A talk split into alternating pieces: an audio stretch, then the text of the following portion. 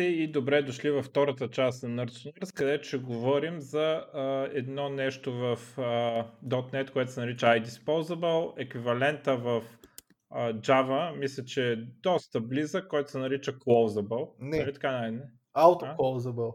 Auto-Closable, добре. да. Плюс-минус 10%. да. Всъщност, А, мога да кажа, в Java има и двете неща. Closable винаги го е имало и то е просто не, нещо да има метод close. Горе да това е. То е интерфейс. А auto-closable е нещо, което беше добавено в последствие, но тъй като не искаха всичко, което е closable да стане auto-closable, всъщност а всъщност исках, искаха всичко, което е closable да стане auto-closable. На практика направиха, мисля, че направиха closable да наследява auto-closable като интерфейс. Но Обратно, Auto-Closable auto-closable. да наследява Closable. не искаха всичко, което е closable да бъде и auto-closable, затова направиха auto-closable да наследява closable и нали, направиха някои от съществуващите ресурси а, да бъдат auto-closable за тези, за които сметнаха, че мейква сенс да бъде auto-closable. Но обясни, ако искаш, какво точно е това. И какво е... Така, аз първо искам да кажа защо а, го избрах тази тема. Ми впечатление и аз дори съм попадал в този капан, а, че особено в .NET Community, не знам, най ще кажа дали Java Community по принцип се случват такива неща, а, въпреки че знам май, че за Closable не са случвали. А, има някакъв такъв момент, където някой си патърн, нещо си, има някакъв corner case. И този corner а, е описан в някаква документация мазна и то нали хубаво описан, защото е важно, когато се удари този corner case, някой да го направи. Обаче, после започват тези неща, ги питат по интервюта или хората просто да ровят в това. И, и някакси хората, които не са задълбали чак толкова надълбоко или а, просто от някакво вътрешно такова, почва да си мислят, че всички кейсове са корнер кейса и започват да правят тези специални патърни в а, случай, когато изобщо няма, а, няма смисъл да се прави или дори е вредно да се прави а, дебелия патърн, който е предназначен за корнер кейса. А, примерно, а, едно дето причини огромни страдания на .NET комьюнитито, беше едно а, е- едни статии там от някъде 2004 примерно, които говориха за а, Service Oriented Architecture и Tiered Architecture и такива неща.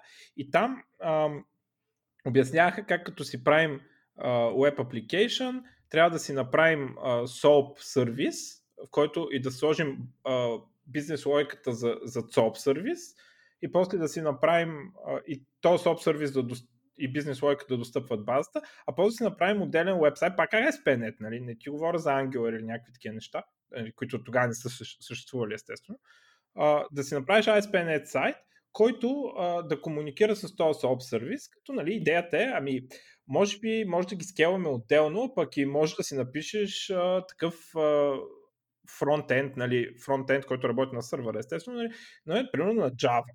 И това, нали, никога не се е случвало, обаче аз първите проекти, които работих, всичките бяха така. Да. Всичките. В смисъл, всичките бяха цели тази статия и, и се правиха супер, и то е супер дразнно, защото реално ти като го стартираш, дебъгваш едновременно два апликейшна. Трябва да си настроиш, да се пускат двата, нали, там объркваш се какво гледаш и супер То, тежко. Това ми е супер бавно, защото ти всеки път Абе, през то трафик, макар и да си на една и съща машина, нали? да, а, ма, специално перформанс проблеми, Защото нещо не, не съм виждал на практика. Сега не знам. Не, не се пишат големи сайтове, ама по принцип. Добре, както и да е, това е, а, нали така, то по-скоро беше, после го деплойваш като два вебсайта, абе, супер да е в конфигурации да веб серверата за дебъг там с localhost, е супер дразнещо. И а, с тази помия бяха всички, аз лично съм го изкъртил от два проекта това нещо, като осъзнах колко е тъпо, но в началото и аз го вярвах и нали, някой написал статия, която може би в някой случай, даже е хубаво да ти е така архитектурата, може би има архитектури, за които това е добре, Тоест не архитектури, а проекти, за които тази архитектура е добре. Обаче всички го правиха. Защото нали, това е най-умното и нали, ние всички се нуждаем от най-най-умния патърн. Нали. Не може твой проект да е просто обикновен. Нали. Твой проект също трябва да е най-умен. А, и това е, може би, най-вредното такова, но също съм го забелязал да се имплементират на iDisposable, което много обичат да го питат на интервюта. И нали, то е а, и аз нали, го бях назубрил този патърн. Той е един чаршав. Нали. Може би всеки .NET програмист го е виждал. Ако не, може да гуглирате там как се имплементира и ще ви излезе една статия с един дълъг чаршав как да имплементираме iDisposable. И хората много обичат да го питат на интервю, само че този чаршав, въпреки че той е важен, е за много специален corner кейс, който обикновено е в самия .NET Framework или в някакви много специални библиотеки и който аз а, никога не ми се е случвало да ми трябва. Но а, аз това го осъзнах сравнително късно а, и, а, и аз съм го разписвал този чаршав, когато не трябва всъщност. И има такъв а, други такива случаи може да се видят с Async Await и така нататък, където някой е прочел за някой corner кейс и е решил, че на него му трябва да слага configure await на всеки await call. Нали. А, и, и нали, това малко мадразни. А, също а, Кулов прави един ивент там на някакви .NET user групи, такъв онлайн, в който забелязах, че дори той, който в принцип аз смятам, че той е много компетентен човек и много го уважавам и лично съм научил много от него, а, но каза глупости за iDisposable. Нали. А, та, освен това, аз съм написал една статия преди години, нали, която то ще обясня. А, сега ще разкажа това нещо, тази драма. Сега най ти по принцип, виждал ли сте такъв ефект в Java Community по принцип? Нали? Не, не за closable, ами... Ми, не, обаче причините са малко по-различни. Първо, в Java Community Auto Closable беше добавено доста късно и, и както знаем на Java много хора не апгрейдват и съответно не много хора го използват изобщо. А, второ, в, в Java Community няма проект, в който нямаш Dependency Injection, какъвто и да е. И на практика всички композиции от обекти, в които имат disposable обекти, така нататък, не съществуват. А, като, като идея. Отделно в Java Community пък това, което обясни за сервиси и така нататък, нали, да, пишем, а, да пишем такива сервиси преди микросервисите да са cool, на практика не, не, не, не съществува като... Никой... никой не е написал тази статия. Да, никой, не е написал тази статия. Да. В смисъл, значи, там съществува едно друго нещо, което е още по-гадно. И то е а, не да правиш някакъв сервис и съответно твоя Java application, който е единия Java application, да вика другият си Java application, който е друг сервис, а, а там много често използваш някакъв а, Business Process Engine. Което какво означава? Ей, да. Мъка, мъка, мъка. мъка. Там е още по-зле, защото ти горе-долу това, което се случваше ти не викаш метод, а ти хвърляш някакви евенти, които някакъв бизнес engine вика, вика другия метод. И аз не съм бил в такива проекти, но съм слушал много хора, които са били. И това е някакъв debug hell. Ти можеш даже да си в един и същ application, нали, може и да не си, сега зависи какво, си, какво ползваш, а, нали, но, но, но като цяло имаш и двата варианта. А, но, но идеята е, че ти на практика пак вместо просто да викнеш някакъв, някакъв друг метод на някъде другаде, на твой сервис или каквото и да е директно, ти минаваш през някакъв бизнес process engine, който да го викне. Да, не минаваш през SOAP, да, не минаваш през REST, да, не минаваш през никаква комуникация между web application. Ти минаваш през комуникация, която е през бизнес process engine, който пак мога да комуникира през всичко, да не знаеш, а, но, но, но, но пак е... Да. Аз си спомням преди може би 10 на години, може би и повече, в един период така се случи, на няколко поредни Java ивента бях. Единия Манчев говореше там в, в Пелото, на, на един, някаква конференция. Както е, попаднах на няколко Java ивента в рамките на примерно 6 месеца, на 3, 3 Java ивента и на трите се говореше за различни бизнес процес енджини. Панчев да. говори тогава за на Oracle, той тогава работеше за Oracle. А... Той има, значи по принцип има, има много, нали, най, има, имаше един JBPM се казваше, той много се използва. Да. Той, той беше на JBoss и той буквално представляваше екшени, които ти мога да извикваш, едва ли не кажеш, искам да викна и кой си екшен и някакъв екшен вика и общо взето някакъв бизнес процес енджин имаш, който мога да описваш какво се случва и в крайна сметка той вика различни екшени. Пълна трагедия беше тази идея. Това беше яко от гледна точка на това, че ти записваше в базата, защото беше на, на JBoss и, и използваше Hibernate, записваш всеки бизнес процес, докъде е стигнал и ако си, си крашнеш application и го пуснеш наново, бизнес процес се почва там, докъде е стигнал. А, освен него обаче, за съжаление, имаше още два, които бяха много разпространени. Един се казва Beeple. Доколкото знам, Microsoft даже са били едни от инициаторите на Beeple стандарта и после се махнали и си направиха там тяхния WCF. Не, не знам какво беше. Не, не, uh, Workflow. Windows Workflow се нарича. Да, Workflow. Workflow. Нещо направиха, но, но Beeple беше uh, engine, който едва ли екшените не сти просто Java екшени, ами сти веб сервиси, SOAP веб сервиси. И ти правиш uh, workflow между много различни SOAP веб сервиси и там си ибал майката и ти не можеш да го пишеш, защото е един XML и ползваш ни редактори. После се появи един друг, който се нарича Beeple, Beeple for People. уж не се е бал, уж да мога да се разбира този XML, ма той той не беше за хора. Та, а, слава богу, повечето от тия Beeple и, и такива workflow engine умряха с SOAP до някъде и поне за REST аз не съм виждал в Java да се ползва някакъв а, такъв engine, а, дори при microservice архитектурата, където са много microservice, които се комуникират с REST, не ползваш някакъв engine. Ти можеш да ползваш някакъв engine, но в повечето случаи нали, ти просто си правиш някакъв в Java света си правиш някакъв композишън, а не в някакъв third party XML, измислен език и whatever. А, но, но това, което исках да кажа е, че в, в Java света като цяло първо AutoClosable много не е бил мейнстрим. Второ, повечето ти dependency и всичко останало идват, идват през някакъв dependency injection и това, че идват през някакъв dependency injection е много лесно, малко хора искат да ползват някакъв друг communication, било то SO, било то нещо друго, било то Beeple, било то така нататък, защото не мога да ползват CDI, нали? Докато CDI е Ясно. Аз искам да напиша логин сервис, инжектвам си юзер сервис, викам метод някакъв на юзер сервиса и имам логин. Нали? Директно получавам композишена. А, а иначе ще трябва да си играя аз да, не знам, там, някаква комуникация, ала бала, някакви класове, то в SOAP там обикновено генерираш едни проксита, поне в .NET така мисля, че беше, пък Фрес, той и Фрес не е много яко. Пишеш едни ръчно едни обекти, де ще са маршалват, а маршалват.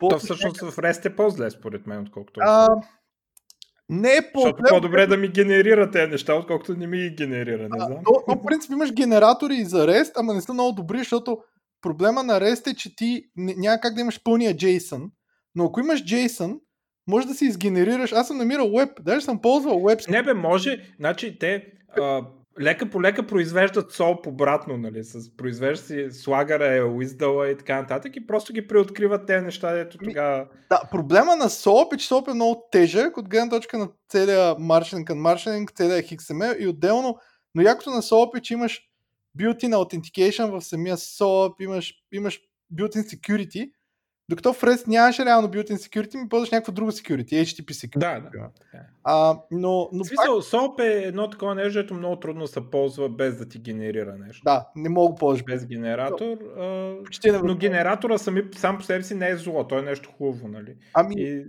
Реста го открива това нещо леко. То, Тоест, там... вече го открил. Айде, слагър, магър. Проблема на SOAP е, че имаш много различни варианти на SOAP. По принцип имаш едно нещо на JSON схема, имаше още едно альтернативна JSON схема, не знам как се казваше, но сета имаш начин, първо от нормален JSON може да си изгенерираш Java класа, пействаш JSON, той ти генерира, естествено може да не познае всички типове и да трябва да ги оправиш, но все пак доста добре се справя. Ако имаш JSON схема, също имаш такова да ти генерира.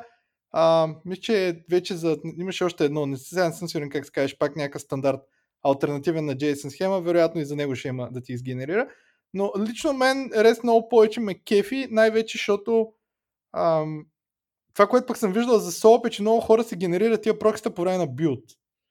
Тоест, генерират веднъж, въпреки че Уиздала обикновено е в шибения проект, ами всеки път като билдва ми ги генерират.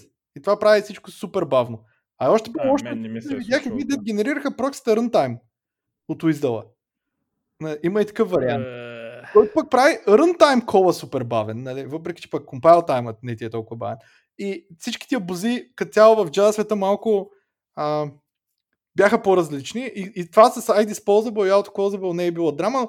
Ако искаш, обясни все пак какво си писал в статията и за какво става въпрос. Така, първо да кажа, че Dispose, първо, Dependency Injection не те освобождава от нуждата да правиш Dispose, където трябва да има Dispose, нали, защото в началото малко така прозвуча. Освобождавате да ги нестваш, но, нали, а, та така, а, какво е Dispose? Ами, а, решили се да има един интерфейс, а, който, ако трябва нещо да се извърши някаква операция, която обекта се унищожи, се прави метод, който се извиква, а, дали в Java се казва close, в .NET се dispose, даже а, методи, където а, има обекти, които а, конвенцията е да се нарича метода за тях close, примерно socket или нещо такова.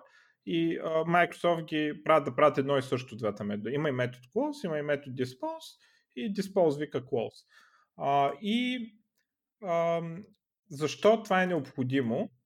А, защо изобщо трябва да, да има ресурси, на които трябва да викаме някакви методи да се затворят. Нали имаме garbage collector, където уж събира букуци.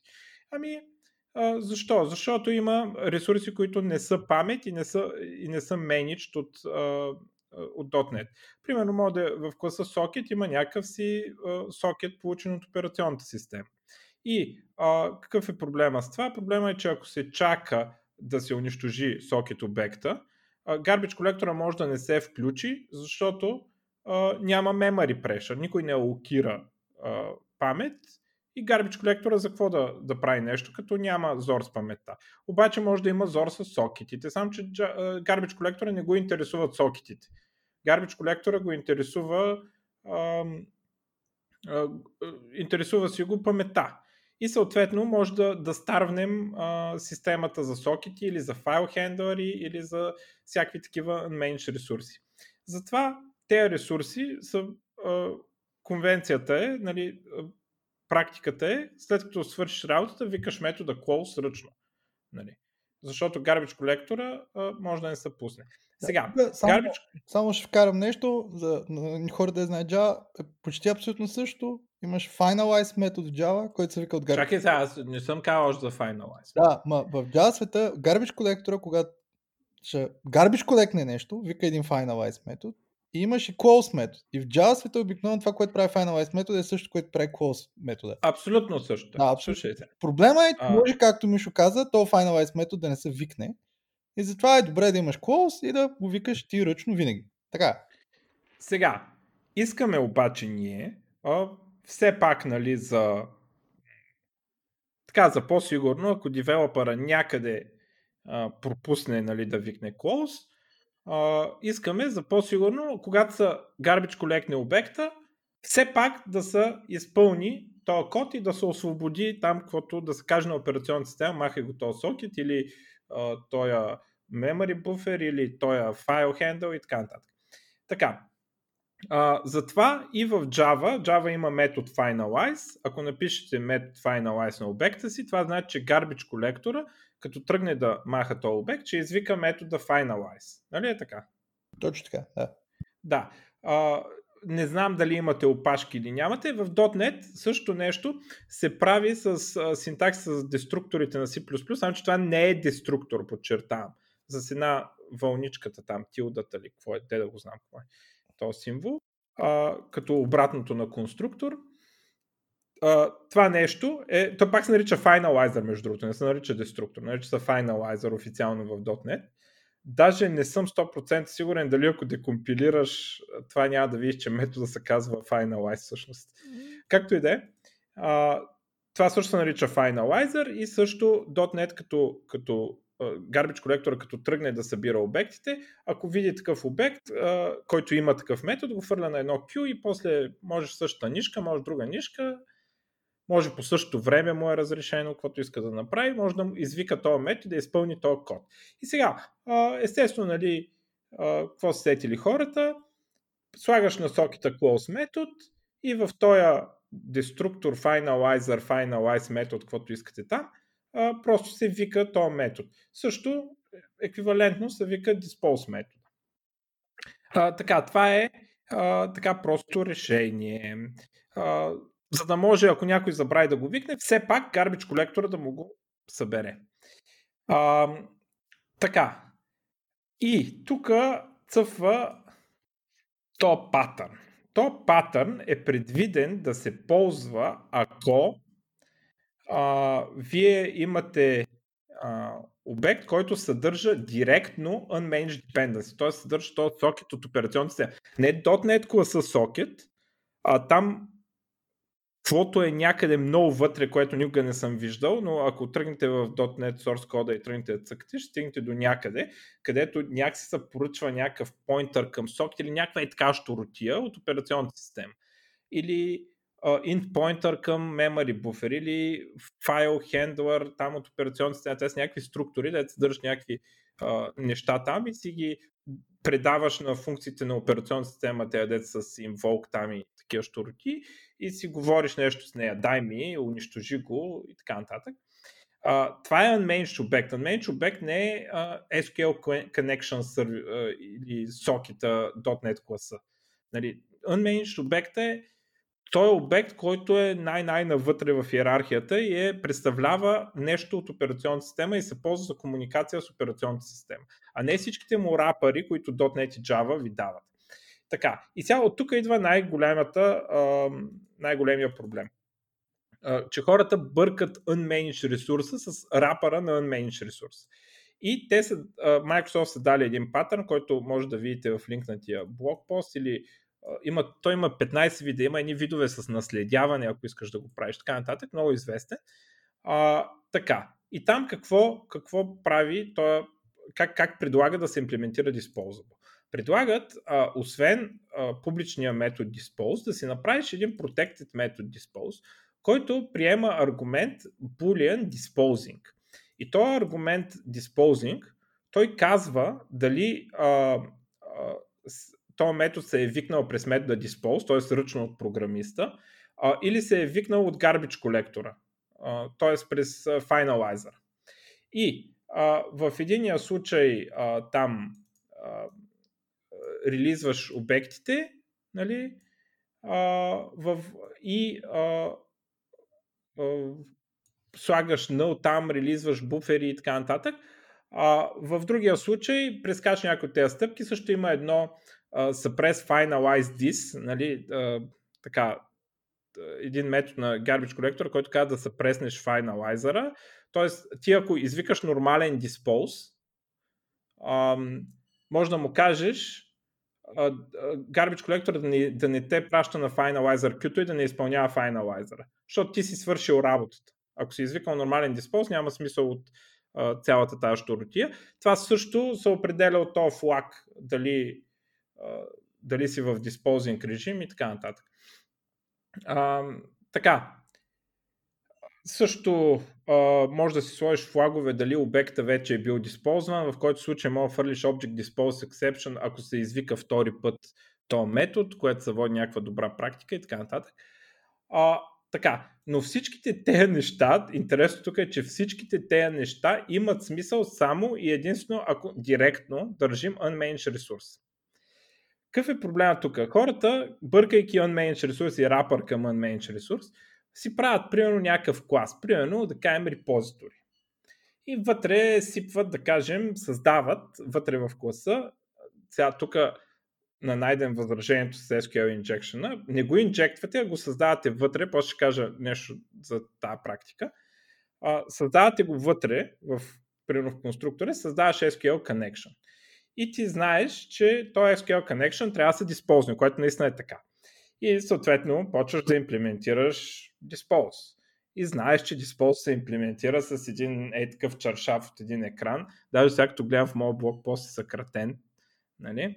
А, и почваш да го имплементираш. И аз съм го правил това, държа да подчерта. Почваш да го имплементираш то целият чаршав, слагаш си там и нали, накрая във всичките ифове някъде си диспозваш и този SQL connection. Сега това защо е грешно? Ами защото ти не държиш unmanaged ресурс, ти държиш рапър към unmanaged ресурс. И реално целия, цялата имплементация на dispose трябва да е просто едно викане на метода dispose на SQL connection. Твой dispose трябва да е SQL connection.dispose. И това е абсолютно достатъчно, защото този патърн някъде навътре в дълбините на SQL connection класа, където SQL connection класа държи някакви сокети, а сокета държи някакъв там нещо на операционната система. Някъде по веригата дългата версия на патърна е имплементирана. И ако се извика ръчно dispose, ти просто предаваш на ново по веригата и извикваш долния. Диспозана е в класа SQL Connection на рапъра, на къвто е там сокет някъде надолу. А ако оставиш нещата на гарбич колектора, ти няма нужда да правиш каквото и да било за, за това нещо, защото SQL Connection също е to back. Също рапъра на uh, този сокет също е to back. Той също подлежи на гарбич колектор. Гарбич колектора, като изтрие твоя клас, ще види, че и другия клас е за изтриване. И ще мине и на него ще му извика всичките тези чудеса ти дори технически го натварваш garbage колектор, като го занимаваш с някакви файналайзери, ако ги напишеш. Вместо просто да си напишеш метод dispose и да ми рясаш. А, и това е цялото нещо, защото аз през живота си не съм писал клас, който директ, директно държи unmanaged а, ресурси. Предполагам, сигурно 95% от .NET програмистите никога не са писали такъв клас, няма и да напишат.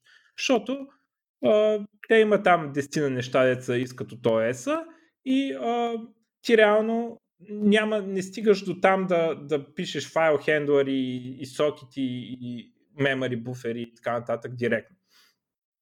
А, така че а, този патърн за огромното количество от програмисти, почти всички, които не пишат low-level library или самия .NET Framework, е безполезен. А, просто е елементарно викаш на ресурса dispose. Това е. Нали? И евентуално, ако си в uh, клас наследник, трябва да викнеш и base dispose. Нали? Това е цялата, uh, всичко, което трябва да направим. А дългия чаршав, uh, патърн, той ако се държат директно uh, ресурсите. Също така, едно друго нещо. Ако инжектвате, ако този SQL connection е инжекнат през конструктора, в принцип конвенцията е че ресурс се използва от този, който го е поръчал. То, който... Тоест този, който е направил new, негова работа е да викне dispose. Не, не, не този, който е направил new, защото понякога new нищо не прави. Той, който е отворил connection или отворил ресурса. Добре, съгласих се. Е този, който... Ако има open, да, добре. Той е този, който трябва да го клозне. Да. Да. Тоест, ако ако ти го инжекнат през конструктора, най-вероятно трябва то, който го е инжекнал да го диспозне, което най-вероятно е dependency injection. И всичките dependency injection си разпознават а, iDisposable обекти или съответно в Java най-вероятно closable обекти и си им викат методите close, когато им а, завърши лайфтайма на обект. Да, сега, нали е така? Така, да. Само да обясня нещо, няколко неща, защото мисля, че вероятно всички го знаят, но все пак. Идеята на какъв е патърна обикновено? Пишеш нещо като try, отваряш някакви ресурси и пишеш някакъв final блок, в който клозваш тия ресурси. А, има альтернативен начин да не, да не забравиш това final е да напишеш в .NET using еди къв си disposable, който автоматично след това ще викне close. И в а, Java е пак е try, не е using. Try обаче в, имаш отварящи скоби на try, където, създаваш, където отваряш тия ресурси които ще се клознат автоматично след това. Сега, идеята е, както Мишо каза, че обикновено ти клозваш само неща, които си отварял или неща, които ти си трайнал или юзнал. Така че в случая, примерно с Database Connection, някой някъде ще е написал нещо като using едикъв си connection и вътре ще, примерно ще е създал твоето репозитори или whatever и ще му е подал този connection. С други думи, ти не се грижиш вътрешно за този connection. Ако ти си създал вътрешно този connection, както ми ще обясни в а, конструктор, например, има такива примери, които са ужасни според мен. А, нали, ти Той трябва... може да е в метод, няма нужда да е в конструктор. Може на метода да си го създаваш да си го затваряш. Да, в някакъв open ти трябва да направиш в твоя клоус, трябва да направиш клоус и на другия. А, сега, тук само ще спомена, че в Java много често имаш а, обект от обекти от обекти от обекти. И като цяло, наистина, всеки път, когато ти имаш някаква композиция по някаква причина, като тук само бих казал на Мишо примера с репозиторито е кофти, защото в едно репозитори никога няма да отваряш connection към базата. Най-вече, защото е, ако имаш много репозиторита, вероятно ти ще ги ползваш по едно и също време и ти не мога да отваряш много connection към базата, защото да, да, накратко репозиторито не трябва да съществува и не трябва да го използва това. Не, репозиторито няма никакъв проблем да се съществува, но проблема е, че ти, ако си в една юзер сесия, е добре да използваш един connection. С други думи, да, вярно е това. За един, ако, ако си в desktop application, ще имаш един connection. Ако си в web application, за всеки request ще имаш един connection. С други думи, ще имаш една сесия.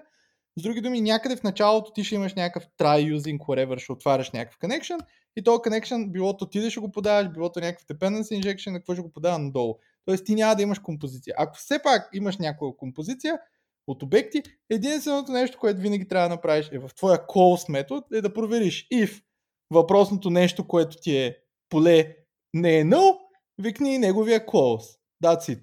As simple as that. И накрая, по принцип, ако се екстендвал нещо, е добре да викнеш и super close. Не, защото... Да, защото не се знае какво правят там. Да, не знаеш какво правят там. А, колкото Мишо това, което му обясни за, за low level, факт, обикновенно проблема е, и тук само ще кажа на Java как стоят нещата, обикновено някои супер low level неща някои методи са ам, OS specific. С други думи, ти няма да им видиш сорса в Java. Например, ако имаш някакъв socket close, а, това, което ти ще видиш в, в Java света е, че се вика един native метод. Тоест, това е метод, който има ключова дума native отпред. А, те обикновено, тъй като не са точно Java методи, са примерно кръстени socket close 0, например. Така го виждаш като native метод. И той е само дефиниран и на практика вече виртуалната машина, която си върви за... Тя е различна за различните операционни системи, тя си идва с имплементация на този socket close 0 метод, на native метода, примерно на C, написана на а, било то на, за Windows, използвайки whatever handler, било то на Linux, използвайки каквото има на Linux, така нататък. Това, което обикновено ти ще видиш в Java света е някакъв рапър на този socket close 0, примерно, който се казва само socket, socket close, който просто вика вътрешно socket close 0. И обикновено ти, дори да правиш някакви по-сложни стъпки, ти ще имаш нещо от рода на някакъв synchronized блок, ще имаш нещо от рода на, че имаш някакъв close pending или нещо подобно като променлива и общо взето, че имаш някакви, може да имаш повече от един метод, native методи, които да се извикват за close от рода на а, примерно pre-close, close и post-close мога да имаш и така нататък, които да, да в смисъл в този синхронайз блок да използват, ако случайно в момента по някаква причина на то close pending е, е true и ти ако трябва да затваряш повече от един, защото а, да кажем в, в сокетите в Java, те могат да имат ти мога да, мога да го юзваш този сокет в момента. Нали? И да не искаш да, да клознеш сокета на практика, защото а, ти може да имаш сокет, който се използва от други в ресурс, други обекти, които да са го рапнали. И когато ти клознеш външния обект, представи си, че имаш а, буфер тридер. И то буфер тридер чете от някакъв сокет. И ти решиш да клознеш буфер тридер. Това не означава, че ти ще клознеш сокета отвътре. Native сокета говорим, защото може да имаш повече от един сокет, които използват един същ native сокет. И обикновено това как, как се работи? Ми имаш един тъп каунтър и общо дето native сокета се затваря само тогава, когато се е извикал close на всеки рапър на то native сокет а, и, и когато това стане 0. Нали? Тоест, всякакви mm. по-сложни неща, а, причината за тях е, че използват на, на операционна система нещо, което не искате за, за всеки сокет, който вие създадете в Java, да създава нов, нов сокет на ниво операционна система. Не искате за хендлър към един и същ файл, вие да създадете нов хендлър към файл на ниво операционна система. Защо? Защото това е бавно. Затова, като имате вече хендлър към, към този файл на ниво операционна система, вие използвате само него. С други думи, вие не трябва да ги клозвате така или иначе и не трябва да правите никакви странни неща така или иначе, а вие само трябва да викнете метода close на въпросния и метода close вътрешно ще си направи магията. Ако случайно правите нещо, което е unmanaged и сте писали на, на low level език, примерно на C, и имате такива методи на C, това, което трябва да знаете е пак, че много често може да погледнете в имплементацията на, на, на Socket а, мисля, че Plain Socket Implementation или нещо подобно в Java.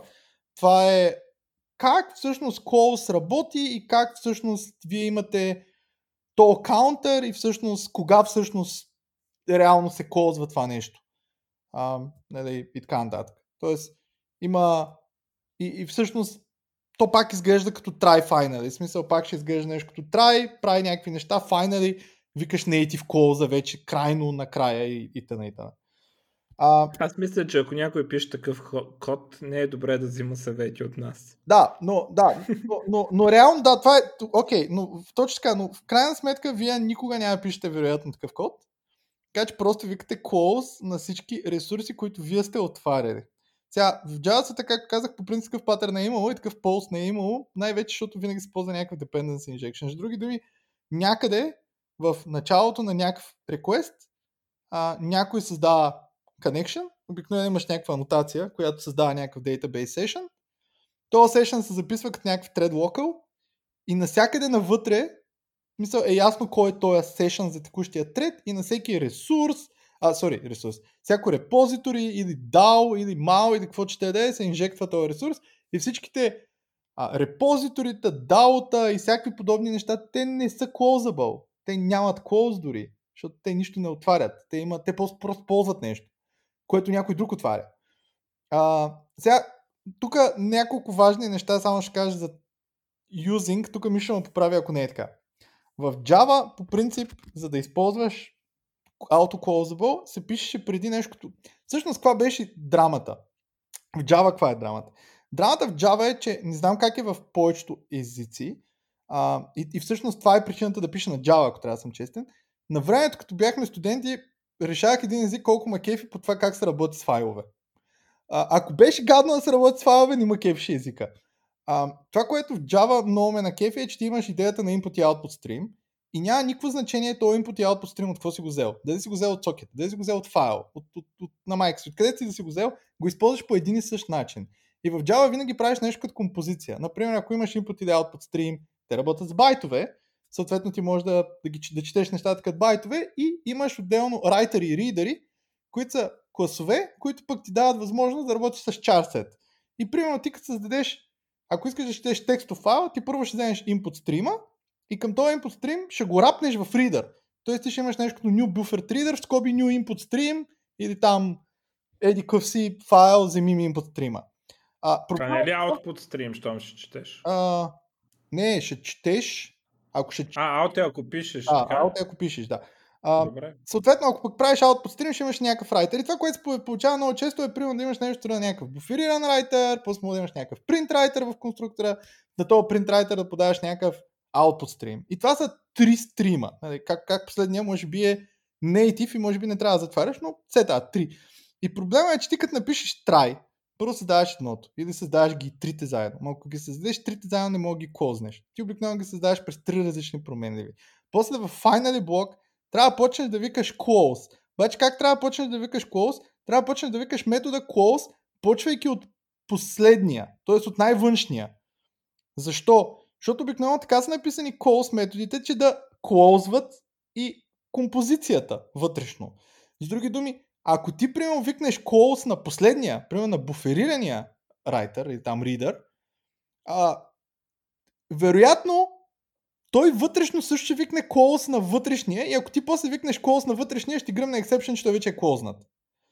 А, обаче ти, ти, ти искаш да ги клознеш всичките под, под, нали, да си сигурен, че всички са клознати. И затова е измислен така наречения auto-closable. Идеята на auto-closable е ти пишеш try, отваряш си всичките ресурси и когато свършиш този трай, не те е бе в къв ред и така нататък, те ще бъдат клознати. Дали ще бъдат клознати? Има, има, и друг проблем даже. А, ако ти хвърли а, някой от конструкторите, може някой от тези ресурси или дори всичките не са създадени. Тоест в файналито не ти трябва само close, ами ти трябва проверка за null.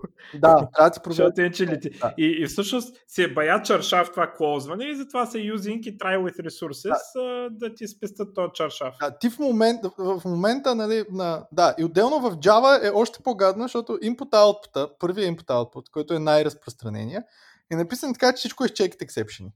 С други думи, всеки close може да ти фърде, фърде closed exception или там нещо такова. С други думи, във всеки final блок, в който ти викаш close, close ти може фърде exception, който ти нищо не може да направиш, ако някой вече го е close, защото ти си идиот и не ги клозваш в правилния ред. Единственото, което обаче, нали, ако ти не си идиот и ги клозваш в правилния ред, няма да се фърде този exception, обаче ти трябва да напишеш имения try catch, макар и празен. И това го прави много грозен. Докато ако правиш, ако ползваш autoclosable, може да напишеш си напишеш buffer reader, равно на new buffer reader, и примерно така нататък, така нататък. Сега, има още нещо, което е много важно. Можеш да отваряш повече от един ресурс. Не знам .NET да даде така. С други думи, не е нужда да напишеш using само един autoclosable, може да напишеш 10. Може да напишеш try Скенер равно на new scanner, точка и запитайка. Print writer равно на new print writer, точка и запитайка. Buffer reader равно на new. Мога да пишеш 100. Когато ти свърши то try, всички ще бъдат затворени и автоматично по конвенция ще бъдат затворени от последния, който си дефинирал към първия. Да. Така, и отделно на това, в Java 9 промениха начина на close, closing, така да се каже. То не е начин на closing, но добавиха един допълнителен фичър. В try не е нужно да създаваш обект. С други думи, не е нужно там да пише new. Може да го създава някъде преди това. Единствено трябва да пишеш try и локалната променлива, която трябва да бъде затворена автоматично. Което е грозно, що, защото тази променлива просто ти е видима, а е клозната. Нали? Имаше след това извън М, try блока. да. Но го добавих като фичър в Java 9, но както знаеш, е в ще го .NET. Java 8. Така че се та. Само, че като искаш да, като искаш да правиш няколко а, такива, а, не ги разделяш точка и запитая, ми пиш using отново. Само, че а, блока е един. То реално, това е като синтакса на if, де без да слагаш скобите. Сещаш се? А, ага, той ти пише може да направиш using, using, само че аутоформатърът ти го форматира, using и ти ги подравнява един с друг, нали? но, но реално като се замислиш, просто горните юзинги са юзинги без а, скоби за блок. Нали? Да. Обаче ги подравнява на, на такова. Ага. А, също така може да... Почти, сега, то това естествено никога не трябва да се прави, така че не съм 100% сигурен, обаче 99% сигурен съм, че може да фърлиш в юзинга нещо, което си създал преди това. Добре, да, но, но не ти трябва, но да, идеята е, че много често имаш поне два, защото много често ти приемам, четеш някъде и пишеш на друго място и да направиш в един и същ райтера и ридера да се създават в един и същ. Също така, когато имаш такава композиция, въпреки че човека, сега, аз преди като бях програмист, винаги съм се чудил, като създавам буфер reader и той е създаден към, то там имаше един input stream reader, де вече не са толкова нужни да се ползват и той е към някакъв input stream. За какво трябва на всички да викам close, като викам close на последния? Ами, По принцип не трябва. Що? Защото в повечето случаи, той дето е писал последния, е написал if различно от null close на моя филд и на ония е написан if различно от null close на, на, на, на този филд. Ама никога не знаеш Да, дали е така. да си сигурен, затова ги клозваш всички. Ама като ги клозваш всички, за да си сигурен, в Java трябва да ги try кетчнеш и да игнорираш exception и трябва да ги наредиш в правилния ред. И всичките тия прости нали, се решават с auto-closable. Не си играеш да ги нареждаш, не си играеш да ги мислиш как да ги затваряш, те се затварят.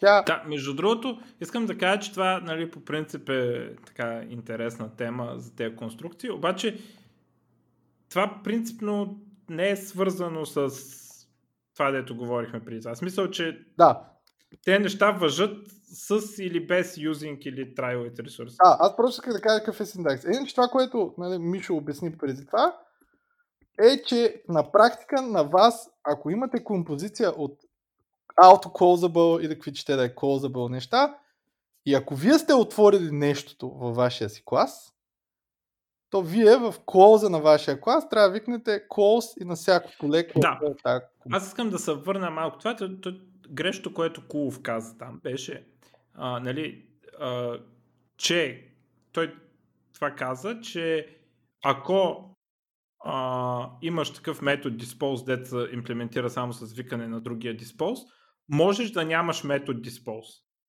Защото garbage collector ще събере обекта и ще викне finalizer на твоя а, на това, което държиш. Да. Само, че това не е вярно, защото тук се връщаме на оригиналния проблем. Garbage колектора може да не се активира. Тоест, ако вие отваряте нещо, примерно в конструктора си отваряте сокет или нещо такова, трябва да имате dispose. Нали? Не може не мога да пропуснеш да направиш диспоз, защото това навръща на оригиналния проблем с garbage collector, който не може, да не се викне и да старвнем системата за някакви ресурси, които не са памет. А, така че не, ако си отваряте нещо, а не си го инжектвате, а, би трябвало класа ви да има диспоз. А, така че а, не, не може просто да, това също е важно, не може просто да се пропусне диспоз, защото не държим unmanaged ресурс директно. Ние, а, ако го, дори през рапър да го държим този unmanaged ресурс, ние пак трябва да имаме диспоз, освен ако не ни е инжекнат. Нали? В смисъл, това вече го изясних. А, така че а, не, не сме съвсем освободени от дисполза. Нали? Само защото програмираме на по-високо ниво. А, аз между другото за, за юзингите искам, не знам, найден после ще ми каже дали а, това вече почва да се случва в Java. А, понеже юзинга е толкова удобна конструкция, а, за, точно за такива специални това файнали с там проверки и така нататък, а, започва той да се използва за неща, които не държат unmanaged ресурси а, в .NET света се използва така, може да го наречем абюз, обаче някои от тези абюзи всъщност са доста красиви. Например, в .NET едното, дете се използва е за транзакшн. Транзакшена започва с юзинг и после или си го комитваш, или ако не е комитнат, края на юзинга ще го ролбакне.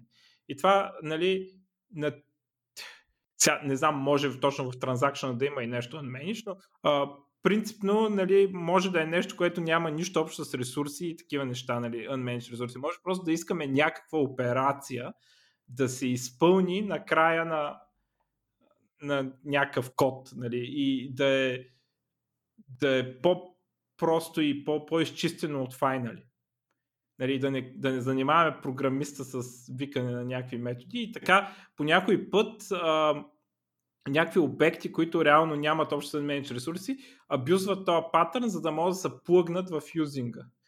Не знам, в Java, понеже AutoClosable е сравнително нов а, и нали, try with resources, появили ли са някакви такива обекти? Най- най-известно в .NET е едни обекти, дето следят транзакции. Всъщност аз малко, излагах в началото, по-скоро се обърках и Миш му обърка, но е... когато добавиха AutoClosable в Java, направиха closable да го екстендва.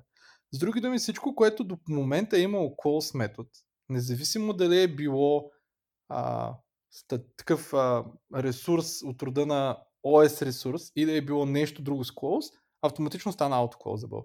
И в... Добре, а какъв е смисъл тогава съществува autoclosable? А, не знам 100%, но мисля, че не знам кои са нещата, които са autoclosable без да са closable. Може би има такива. Но, но идеята е, че в Java имаш много неща, които са autoclosable. Там е, окей, okay, всякакви сокети, коннекшени към бази, а, но освен всичките ридери и така нататък, да си бъдат autoclosable. И там и в Java е напълно нормално всякакви, освен всякакви стримове и всякакви супер low level неща и не само low level неща да използват да бъдат autoclosable. Ама стримове и конекции към базата са някъде вътре в тях има unmanaged ресурс. А... Докато всъщност в стрима може да няма, ама на теория, на практика дори в... винаги има. какво такова? Да. Ти можеш да си създадеш някакъв стрим, дете си бичи върху някакъв си твой масив, ама сигурно има някакъв такъв стрим. Добре, въпросът е, че като цяло аз не съм виждал някъде да, да има а, задължително използване на... Като цяло казват, че AutoClosable трябва да се ползва за всяко нещо, което може би съдържа някакъв ресурс. То затова и а, не, това е ясно. Try, това е... try with resource се казва самия, самата конструкция на как се използва. Но на практика всяко нещо, което отваря нещо, тя, аз се замислих, ми, в, дори нормалния стрим в Java, нормалния стрим от елементи, т.е. Java стрима, където правиш точка стрим и викаш ламди, той самия също е autoclosable. А, е това е интересно. Сега, е, това е добро. Факт, факт е, че за него, ако ти викнеш неща като а, съм или примерно а, нали, да го collect и така нататък, те ще го клоузнат, но ако ти не искаш, ако ти не, не искаш да викнеш closing операция, мога да го използваш в trial ресурс и пак ще бъде клоузнат. След като излезе от него. А няма остане някакъв стрим, който не е клоузнат. Само за, за .NET програмисти да кажа, стрим в Java а, наричат все едно нещо като iNumerable. Само, че е различно от iterable, което е по-близото до iNumerable. Тоест това, на което си правят линк заявките, Да, е стрим. се нарича stream. Да. Да. И, и въпросният стрим в Java, всички стримове са autoclosable. И те нямат нищо общо с OS level Стрима, да. access. Това, което всички други наричат стрим. Да, и нямат нищо общо с ресурс, така да го кажем. Така че, като цяло, всякакви неща, които смяташ, че биха стрували много, ако ги оставиш, без да ги клоузнеш и ако разчиташ само на Garbage Collector да ги събере, могат да имплементират autoclosable. Е, за стрима не е, не е въпроса колко струва. В, в, в пр- проблема с стрима, което аз съм силно несъгласен между това решение в Java, но а, там идеята е да те предпази от грешка.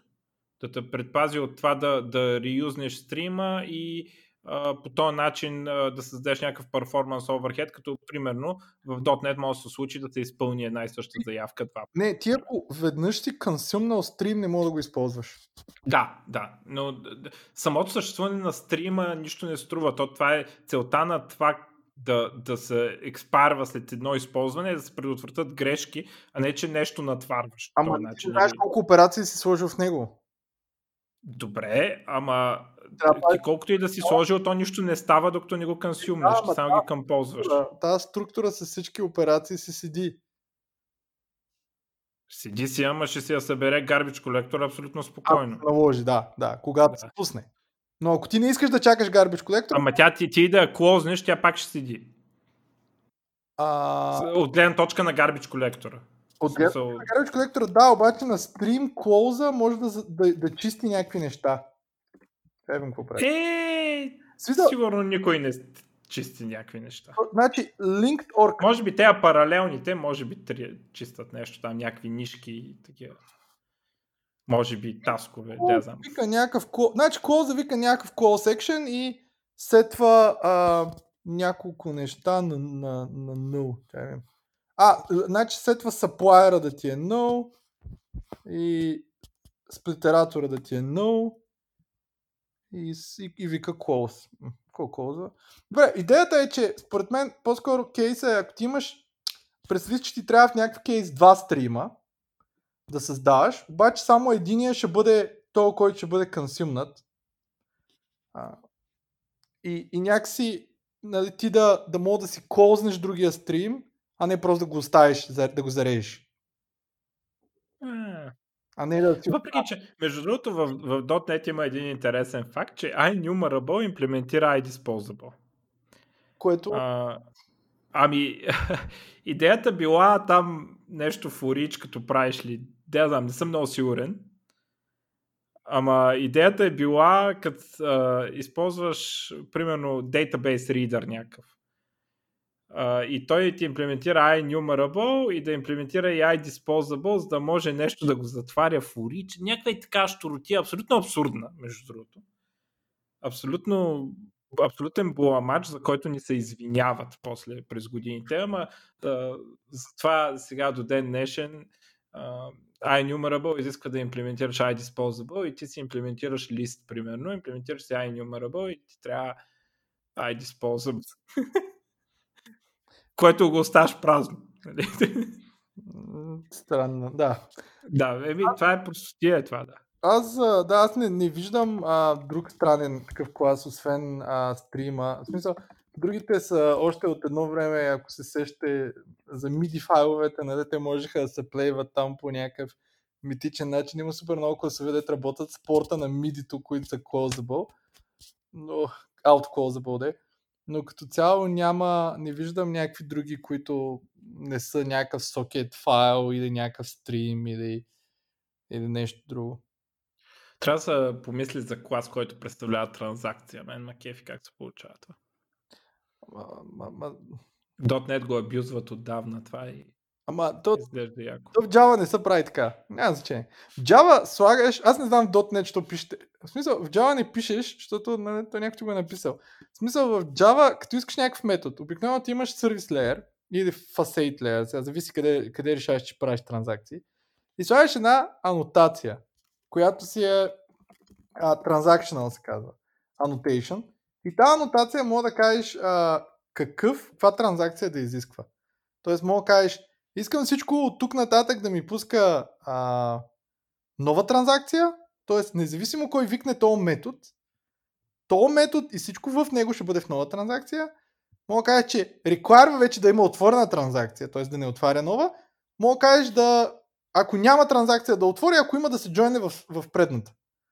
Е, худе, ама аз... а, То това е ясно, че по принцип е така, ама ако искам, примерно, с някакви ифове да къмитвам, ако резултата от предишна заявка е еди какво си да къмитна транзакцията, иначе да е ролбак на... Ако, А? автоматично, ако метода гръмне където и да е, и ти не си Не, ако гръмне, аз мога искам с ифове да ги пратя. Чай сега, ма ако гръмне някъде и ти не си кетчнал нещо, ще ти ролбекне. Е, това е ясно. Имаш там един флаг, имаш за read-only транзакция, когато искаш да е само read-only, защото върви по-бързо. И това, което обикновено се прави е всякакви методи, които само четат неща. Логин, бла бла бла, слагаш transactional read-only, забравяш. Всякакви методи, които създават някакви данни, слагаш просто transactional не read-only, по дефалт, то дефалта мисля, че е а, new или да се join към съществуваща и забравяш. Това даже ти помага, ако викнеш такъв метод, който е сервис layer, друг сервис метод, защото това естествено ще се случи. Примерно в login сервис викаш user сервис или а, в customer сервис викаш user сервис, защото имаш customer и employee и някакви други неща. Да не се отварят пет транзакции, нали? да не говорим, че някакви бази могат да не го поддържат ми. Общо ето първия метод, който се викне, отваря голямата транзакция, вика всички навътре. Ако нещо гръмне, което не си кечнал, ролбеква цялото нещо. Ако нищо не гръмне, къмитва. Всичко е в една транзакция, всичко използва един connection, end of story. Не се занимаваш с транзакции. Нищо не отваряш, нищо не ифваш, нищо не къмитваш, нищо не ролбекваш, нищо не пишеш. 90% от Java проектите. Гарантирам. Една анотация. Да не говорим, че някои Да, бе, да. са по-мързеливи и казват и създават така наречените point къти на, на ниво. В смисъл, казват примерно искам всички методи, които са в еди кой си, всички класове, които са в еди кой си пакет. Или всички методи, които почват с еди какво си, да отварят автоматично транзакция. Или да се джойнват. И по този начин ти въобще никъде не пишеш транзакция, просто тези транзакции автоматично се отварят, защото ти си на сервис layer или ти си в този проект, който да кажем си кръсти от DAO. И в този проект всеки клас отваря транзакция и имаш транзакция в всеки клас на този. И готово. М, И не се занимаваш с да обясняваш на тримата индиеца и четвъртия пакистанец и петия виетнамец, дет никой не говори нищо. Аджиба, какво прави? Кажеш му пич, ако знаеш как се пише if, пиши там. Това е. Защото е ясно, ще го осърят и като му върнеш по пет пъти по реквестата, накрая по-добре си го беше написал ти, нали? Та, та да, та, та, и всъщност, нали, тук идва и, и, ще я да обясня, че обикновено connection а, независимо как се описва, или самия connection го създава фреймворка, или го създава application сервера. Той този connection се подава на твой, на твой application, ти може да го инжектваш и вече всички Transaction Manager и всички други неща използват този connection, този Transaction Manager се инжектва автоматично в текущия request, всичките ти репозиторита има този Transaction Manager, всеки сервис знае да пуска нова транзакция и да комитва и да ролбеква, ако нещо гръмне. И всъщност ти на практика забравяш, че съществува това нещо наречено транзакция. Все едно пишеш не знам. Все едно пишеш в списък, а не в база. така трябва да е. Да. С базите въобще е провалена работа. А, добре. Щяхме да го правим 15 минути, това то стана един час. То винаги така става. Ами, ако искаш да приключваме. Бих казал само, тъй като много от вас ще кажат, о, то найден и то Мишо нищо не разбира, чудесно, измислете тема и елате да бъдете гост, да обясните колко много разбирате. Нещо, което вие разбирате. Вие, е. Вижте колко Не яко знам. нещо. Вие може да решите какво разбирате и да се джойните като гост да ни го разкажете. Е? Трябва да има доказателство за разбирането. Не, ако е много зле, няма да пуснем броя. ще, ще бъде... Не, ако е много зле, мога да го пуснем, ама ще бъдете публично нахудени. А, добре. Ми, това е. Ми, айде тогава, чао и пусни дългата музика. Thank you.